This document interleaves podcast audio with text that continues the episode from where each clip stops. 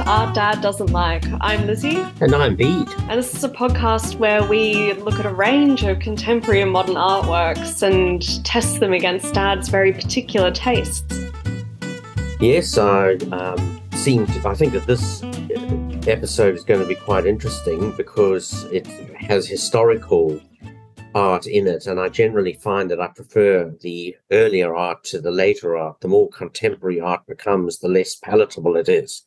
So I hope there'll be a healthy focus on not so contemporary art. But do you not agree with the? You're a traditionalist in some cases, don't you? Agree with the traditional view of history that there's a development of mankind over time? Isn't that what uh, that author who wrote The End of History was going on about? We shouldn't think about history that way.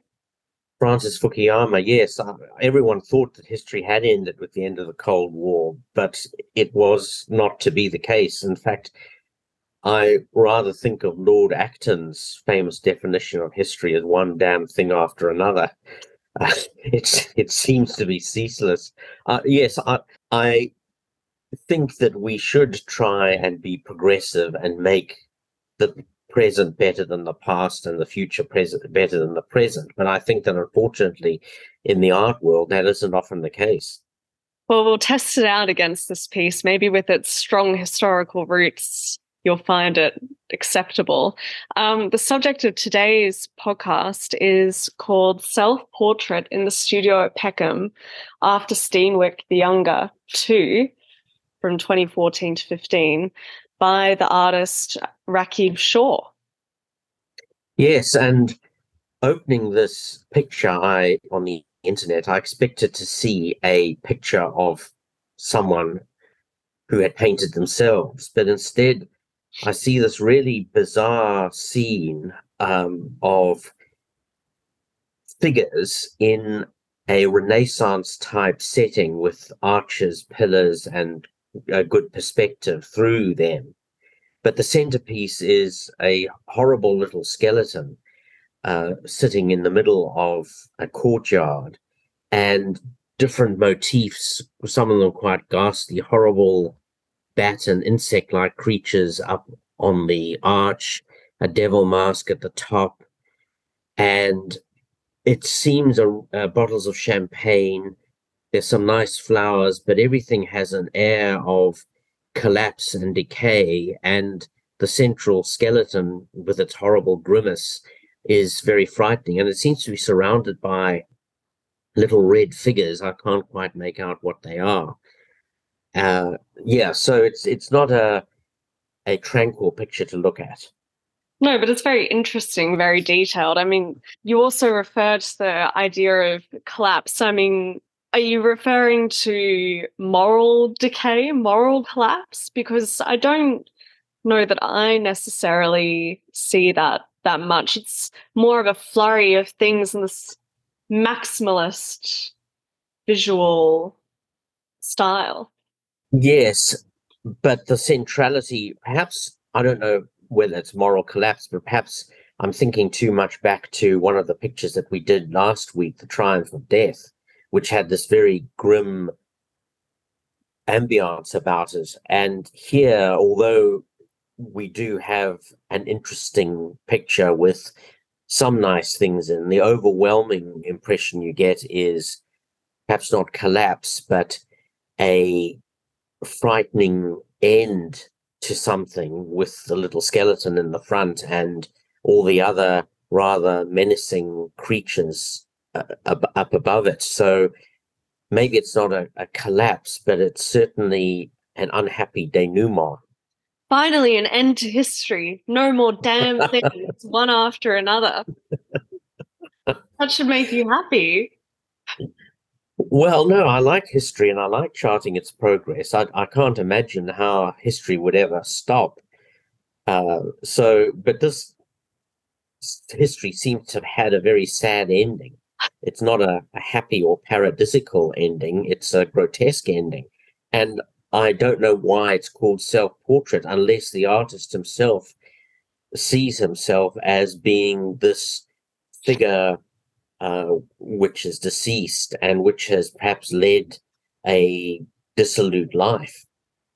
Well, I do think that in the image, that central figure of the skeleton, which has sort of jazz hands, like he's posing in the middle of a dance, is the so called self portrait. But I tend to think that the title of the work, Self Portrait in the Studio, and then after Steenwyck, I mean, after being in the style of, he's drawing on two quite common naming conventions for artworks.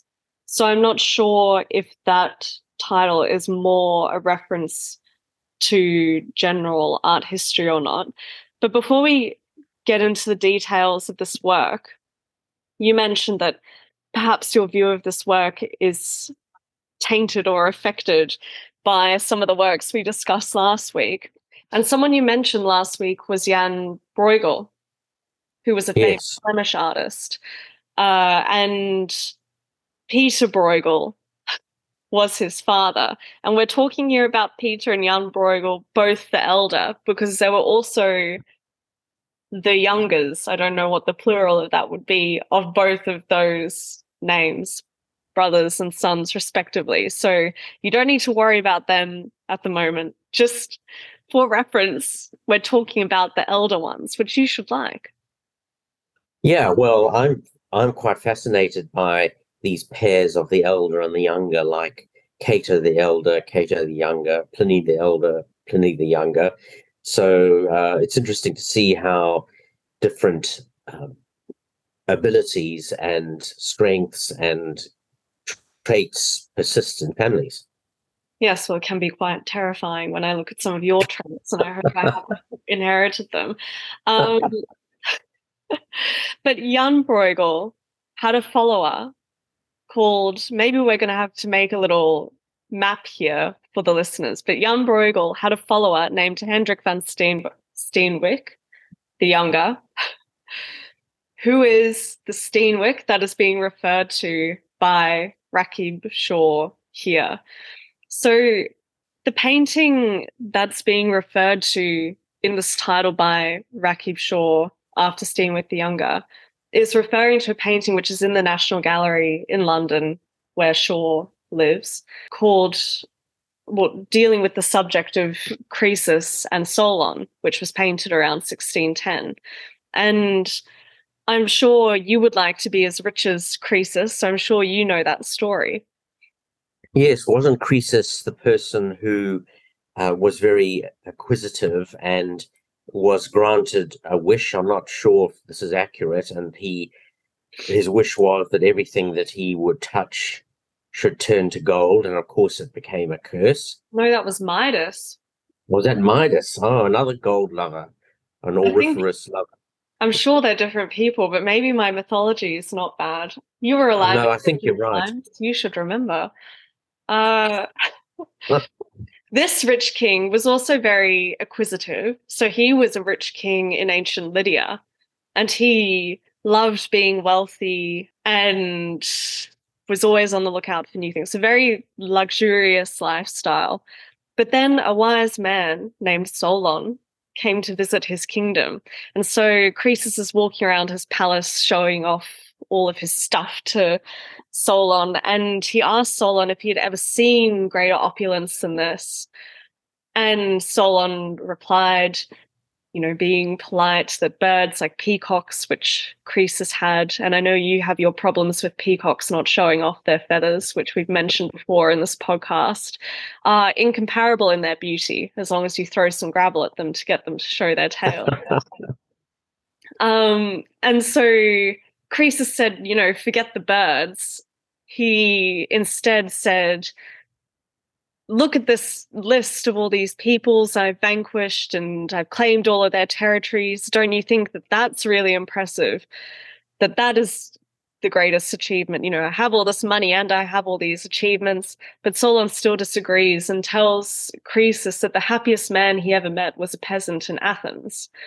And this peasant had worked very hard, raised a family and was just happy with what he had. But Croesus took this as an insult, so Solon left. But what do you do you, now that you've heard that part of the story? Do you remember what happened next? Well, Croesus was defeated in war, and he all his wealth, of course, came to naught. And so the fact was that his wealth couldn't save him. It's almost redolent of that Bible story of the man of great wealth and who God says, Well, you don't know, but tonight you're going to be death is coming for you, and the wealth does him no provides no benefit to him. So and of course Solon was reputed to be Athens' first lawgiver and as you say, a person of great wisdom. So there's a moral fable here that accumulation of goods on this earth doesn't bring happiness in the long run. Yeah. And you know, though, so that's true that all of Croesus's Croesus's wealth came to nothing. So he was the emperor who'd vanquished him, had him ready to be burned on a pyre. But then he cried out Solon's name. So this emperor, Emperor Cyrus, stopped the pyre and because he wanted to hear what Croesus had to say. And Croesus related this story about Solon's visit to Cyrus. And Cyrus was moved, although this sounds a bit like Schadenfreude to me, moved by the notion that fate can bring misery to a rich man and happiness to a poor man. So he freed Croesus and then apparently they became friends, although I think that would be quite hard after what had happened to poor Croesus. Well, I suppose, given that Croesus escaped being executed, it shows the benefits of being a great raconteur because it can mm. save your life. Yeah. So maybe that's more what he picked up from Solon as a first lawgiver, the lawyer's gift of the gab, more than the yes. wisdom. Something that puzzles me about these pictures, and I've noticed it often in medieval representations of either mythological stories or biblical stories, is that they didn't pay any attention to the costuming of the people as they would have been. Now, I don't know if they didn't know what sort of costuming ancient people in the ancient world wore, but they persisted in dressing them up in medieval or Renaissance robes. Do you know why that is? Hmm. Well, this one is a, as you say, Renaissance rather than medieval work by the Renaissance, obviously, because they were making I mean, I say archaeological, but proto archaeological discoveries, but discovering ancient statues and things from classical times, they would have known from the sculpture work, at least, how they dressed. I think, though, that when they make the choice to show them not in classical robes, I think, although if any listeners can correct me, please do that it's partly an attempt to make what's being seen relatable to the okay. audience by putting them in these clothes. It's like in the Marie Antoinette movie when they have her try on Converse shoes to make her yes. make the point that she was a teenager. Yeah. Like any teenager now. So in this painting of Croesus and Solon though, it, it captures them at the point where they're having this dispute about happiness. And what do you see in that painting, this original one from the National Gallery? Well, it's a very opulent scene. There are books, bound books on the shelves. And again, that's an anachronism, but it signals wealth because, of course, only the wealthy could afford to have books. As well as beautiful flowers, there's also uh, an astrolabe, which was one of the things that people used for navigation, of course, and would have been indicative of their accumulation of wealth from overseas. There's a brightly colored parrot, another thing that you don't usually find in the Netherlands, although again, stand to be corrected. Gold cups and plates uh, and jewelry scattered about on a table. So clearly a person who's enormously successful in the material sense. Yeah, so you have all of those signals of wealth that would have been common in the Renaissance transported back to the times of Croesus and Solon. Uh, the very typical, I guess, miniaturization of a Dutch still life of flowers in the corner. So, very opulent scene for those times. And that's what uh, Raqib Shaw is also drawing on in this opulent scene that he paints, but mainly the main reference to the scene, to my eye, to this painting, is that Renaissance perspective, that classical interior with the arches. That's what you see most clearly in Shaw's painting. Oh, yes. Yeah. So that's the common feature of to both the uh, arch within an arch and as as we have said the, the really excellent perspective. Is is there a reason why Raqib decided to paint his self-portrait in the setting? Was there a reason for his drawing upon the painting from the the Flemish artist?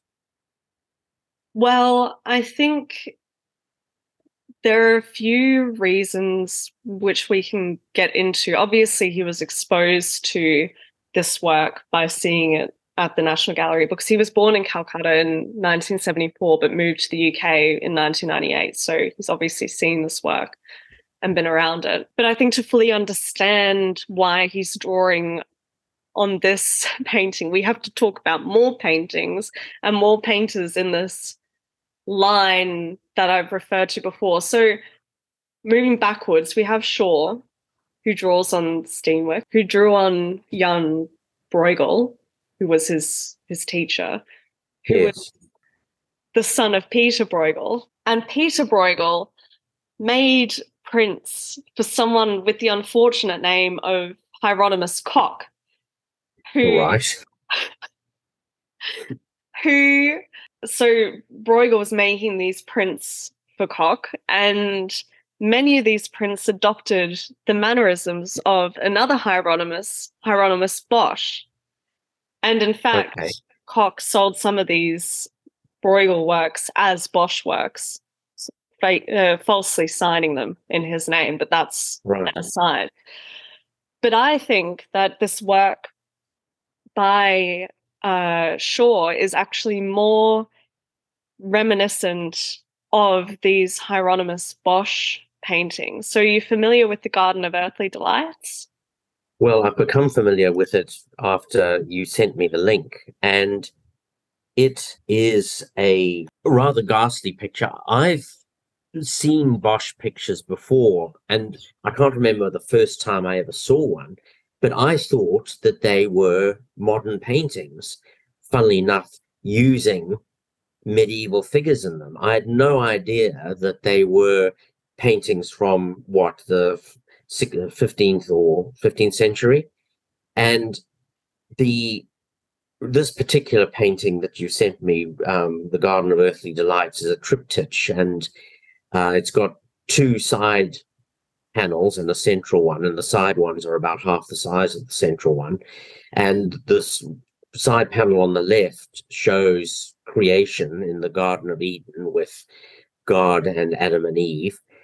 The middle one shows the Garden of Earthly Delights with the same garden because you can see the same sort of fountain shape in it and people engaging in, you know, drinking and having sex and uh, floating around in pools and um, playing musical instruments.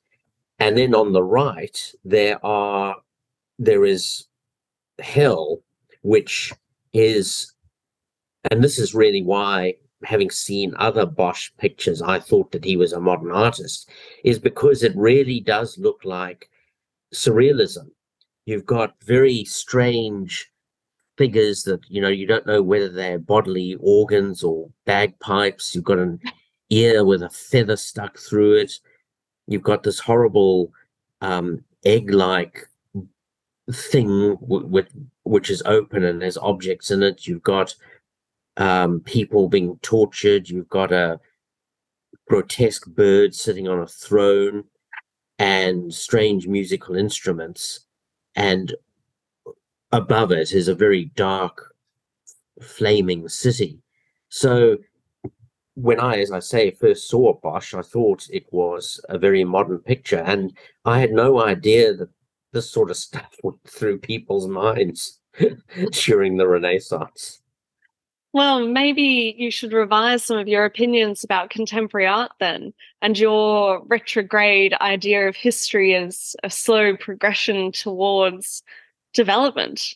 Because obviously, surrealism, which you talk down about so much, has echoes. I mean, this isn't a surrealist work in the way that we use that term, but has echoes, the craziness, back in the Renaissance.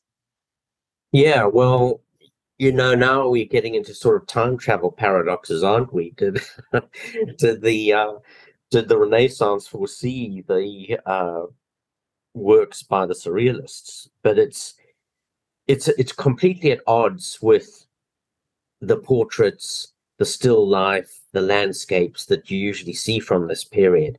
And I don't. I think Bosch must have been an extremely unusual person to have visualized this because yes you know we we've seen last week again that the triumph of death which is also to some extent grotesque but at least the figures are visibly of human beings here we've got creatures that are are not human and objects that are are not human arranged in very frightening ways do you know anything about why this trend existed?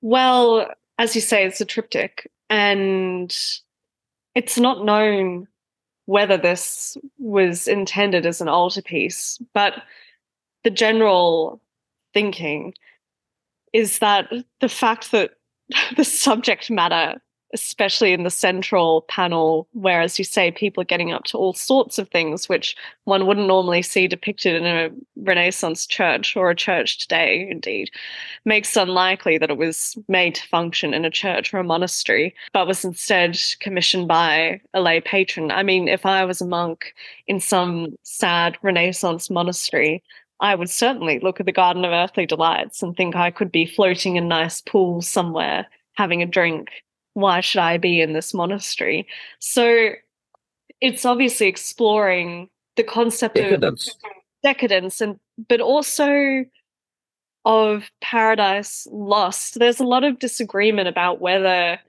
the central panel in particular is a depiction of paradise lost. We'll never get back to this because we've become so dissolute, or whether it's a moral warning saying that we've if you engage in the activities in the central panel, you're going to end up in the right hand panel, which is hellish. And as you say, has a terrifying Eggman and a bird eating people and lots of things that you certainly wouldn't want to encounter for eternity. So, I, I mean, that's very interesting because it's either saying that the central panel is as things should be, we should be living in that paradise, or that that's what led to the panel on the right. And I'm tending to think that given the dominance of the church in this period, it would probably have been the latter interpretation that the artist would have been intending. Well, as we say, it wasn't necessarily made for a church setting. And although I, of course, agree with you that the church was dominant in this period. And that's obviously very clear through the fact that there is a hell depicted and that the whole story does start with uh, God and Adam and Eve on the left hand panel, which also includes, by the way, a little picture of a cat like creature carrying a mouse like creature. So we can't have a podcast where we don't mention cats, of course. So obviously there are religious themes here, but private patrons ordered a whole lot of different things for different reasons. That's also one of the reasons why there are so many pictures of nude women. Not all of those were made just for decoration, they were made for the male gaze, which I know is a phrase that you love to hear discussed. yeah, we're um, veering back towards one of the familiar themes of feminism. Okay, so it's it's on that account, it's secular art, which therefore didn't need to conform to ecclesiastical moral codes. So it could conceivably be that the central panel is something that is regrettably lost, but still, at the end of the day, you've got to progress to the third panel. So it's a it's a pretty um, pessimistic trajectory, isn't it? I guess so, but typical for that time, I suppose. Um, but it's very, it is nonetheless very dense with meaning. He uses symbols which are, which we don't have time to discuss all of now, but ranging from uh, alchemical themes to astrological, folkloric ideas, which can surely only have been drawn from his subconscious as well. So, as you say, it is very dense with meaning and with figures. But the point that I also wanted to get to with this is that this sort of style was also followed, you know, we talked about this chain of artists, then by Peter Bruegel, the elder, in this painter, in this painting, tolle which is also quite crazy, but very hellish. There's no garden of earthly delights here. No, and just before we get to that, I what it, the other thing that struck me apart from the overall tone was the skill, the undoubted skill of the artist in painting such detail. It, it almost reminded me of one of those Where's Wally pictures where you had to find Wally in a playground or uh, at a train station or perhaps those cartoon uh, pages of the Saturday newspaper that we used to do together when you were small, and you had two apparently identical pictures, and you had to spot the differences between them, which I myself sometimes found challenging.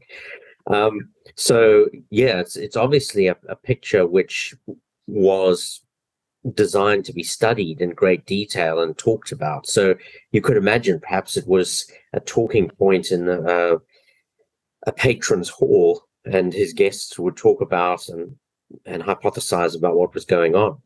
Well, it's also when it's closed because you can fold this triptych up on the outside. It shows the Earth during creation, but not in a very engaging or interesting way. It's typical image of the Earth. They think on the third day of creation based on what's shown there compared with the book of Genesis. But you can imagine the scene, as you say, of this patron having people visiting him, maybe like Croesus with Solon visiting, saying, Look at all of my artwork. Look at this. And from the exterior, people would say, Oh, you know, nice, but it's not that good. But then he unfolds it, and it's this crazy, dense, detailed work and as you say, it is very skilled. I mean, you can look at the figures, like there are a couple of figures encapsulated within a bubble, and the skill that that shows to paint that translucency. Yes, I, I noticed that particularly. It looked almost like two little people inside one of those glass Christmas balls. Yeah. put on a Christmas tree. So you can imagine the social setting for it as well. Um, but to get back to this Peter Bruegel piece, you can see the echoes of that dense style, particularly looking at the right hand panel of the Hieronymus Bosch mirrored here. Very hellish scene, people fighting in the foreground. Uh, again, another egg like figure being cracked open, creatures climbing up the mast of ships figures of all sorts of sizes, a hellish mouth spewing objects and people. And uh, this central, there's one man that looks like half a beetle in the bottom left hand corner, huge military conflicts going on. And then in the middle of it all, this female warrior with a sword and even almost looks like a basket of kitchen um, pans and, and things like she's halfway through preparing dinner but thinks she'll go out and slaughter a few people striding very purposefully through this terrible landscape so i can definitely see the connection between the bosch and the bruegel and i i had no idea that bruegel was after bosch i thought it was the other way around but obviously this Bosch started a trend in, in horror art. So maybe this picture should have an M15 plus rating. Yeah, maybe. Uh, I actually saw this at the Museum Mayer van den Bergh in Antwerp a couple of weeks ago, and where it's displayed is a very dimly lit room, it's a very dark, uh, dark colored wall behind it. So the way that it's lit up is also very effective, and you can imagine because it's a dark room, this focus on this horrific image. And you can imagine as well in the Renaissance with flickering candlelight around how immersive it would have been. Yeah, perhaps I should have had a trigger warning people who, who are frightened by this sort of thing. but to bring it back, so we've got all of this art historical background so, what do we now make of Shaw? I mean, he's got also this very highly detailed painting, and what he's apparently doing is reimagining that exchange between Croesus and Solon as this nightmarish display of ostentation with these grotesque reminders of the inevitability of death. You pointed to some of these memento mori, so reminders of death before, like skeletons some of them are also holding up champagne bottles as if they're trying to get the last little drops, which really gives you the sense that this is the end of the party, that everything's wrapping up. And that despite the exotic surroundings and the luxury, I mean, you have cornucopias spilling over, ostentatious displays of jewels, including some of the UK crown jewels, peacocks. That's a direct reference to the story of Croesus. Outside, you can see in the background the shard from the London skyline. So, a reference to maybe corporate luxury. You can see how it is a kind of gross display of wealth. Yes, and something that I, have only just noticed is one of the skeletons is drinking wine, but the wine is running right through the skeleton, it seems. Um, and the general atmosphere is is one of this the the, the party is is winding down in death. There's a famous story by Edgar Allan Poe about a group of noble people who, in an attempt to shut themselves off from the bubonic plague, repair to this castle and they're having a riotous time, but unknown to them, someone who's infected walks through the hall and they're gradually struck down. So that that came to mind as well. Just in relation to the effectiveness of the par- parallel with Croesus and Solon, I can definitely see it in architectural terms because of the arch within an arch. But are we to assume that the skeleton in the middle is talking to the one on the right? Because they don't seem to be engaged in conversation. Well, the um, skeleton in the middle is really looking at the viewer. So my reading of it is more that here where we, the viewer, are almost put in the position of potentially Solon. So here we have Croesus showing his wealth and ostentation to us. And the image asks us, what is our reaction to that? Okay, so we we take the place of Solon, and so the skeleton's saying, "What do you think?" You're saying, "Where's your damn peacock? Show me the feathers." yes. Well, I, I would say to the skeleton, you know, if you had the opportunity, I wouldn't have lived so hard but I, I guess one final point on the form of this is that aside from being highly detailed, you can't necessarily see it so well in the digital version, but it is also rhinestone encrusted, and the whole thing is executed with these pools of enamel and metallic industrial paints, which are really meticulously applied. In some cases, with a porcupine quill, so you can imagine how fine that is. And wow motifs, and this is also talking more generally about Shaw's work, are often outlined in gold, which is a similar technique to cloisonne, which is found in early Asian pottery, which is one of the many sources of inspiration to Shaw. We've been focusing on Western art history here because of the reference in the title, but he does draw from across art history, and you can also see motifs which uh, make reference to that, like the bonsai tree, which bonsai is another very meticulous art. So he's, I guess, making a more general comment about humankind as a whole and the luxury that we live in and the amount of things that we produce and live with. Yeah, I, I think I think though, if if I was asked to choose, I had to have one of these pictures on my wall, I'd probably go back to the original Croesus and Solon rather than than than this uh, derivative version. and indeed, and indeed, in reference to the Garden of Earthly Delights or um, Dulle Griet. So, yeah, I think this is a, a thumbs down picture because I, I couldn't tolerate walking into a room and seeing that little skeleton gesticulating to me and asking me what I think about things. My Mike, you can't handle the you can't handle the moral pressure, or what? No. Uh, well, it's my, I guess, final question about it too, since you've already told us what you prefer. What do we think Shaw adds here based on this very long artistic lineage? Well, he adds modern motifs to a Renaissance model.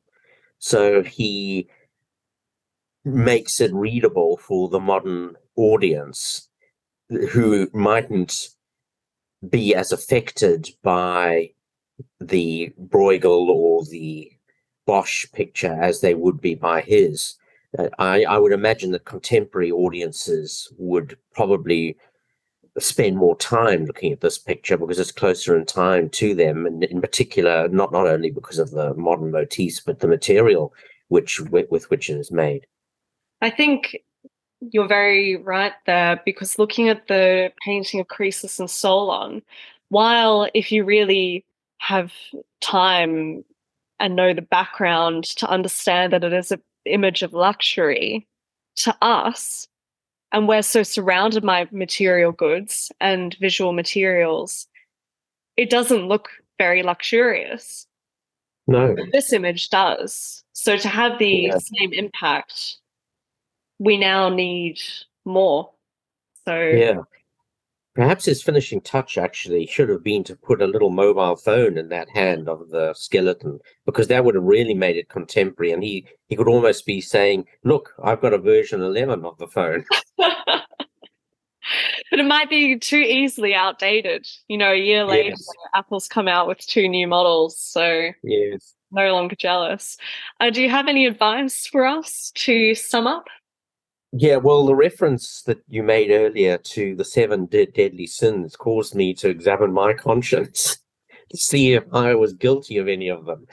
And the only one I can think of, which takes God, you're very humble, aren't you? Only one. No, well, the only one I, I can think of at the moment, or that I'm willing to disclose on a podcast, is one that actually comes back way back in the in time for me when I was five years old, and there was this toy shop in Salisbury, as it then was, Harare as it now is, um, which we used to visit, and I I loved the toys there, but there was one in particular that I liked, which was this little submarine with a deep sea diver who was tethered to it and could be put inside it, I think. And I had to, uh, I was invited to a birthday party. And so my mother said, Well, I'm going to take you to town this afternoon and we'll choose a toy for this other boy.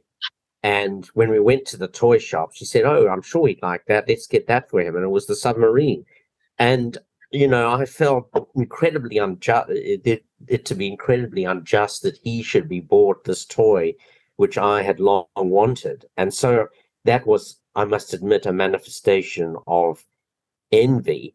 And I suppose it goes to show that even an only child can experience envy, even if you haven't got a sibling to be envious of.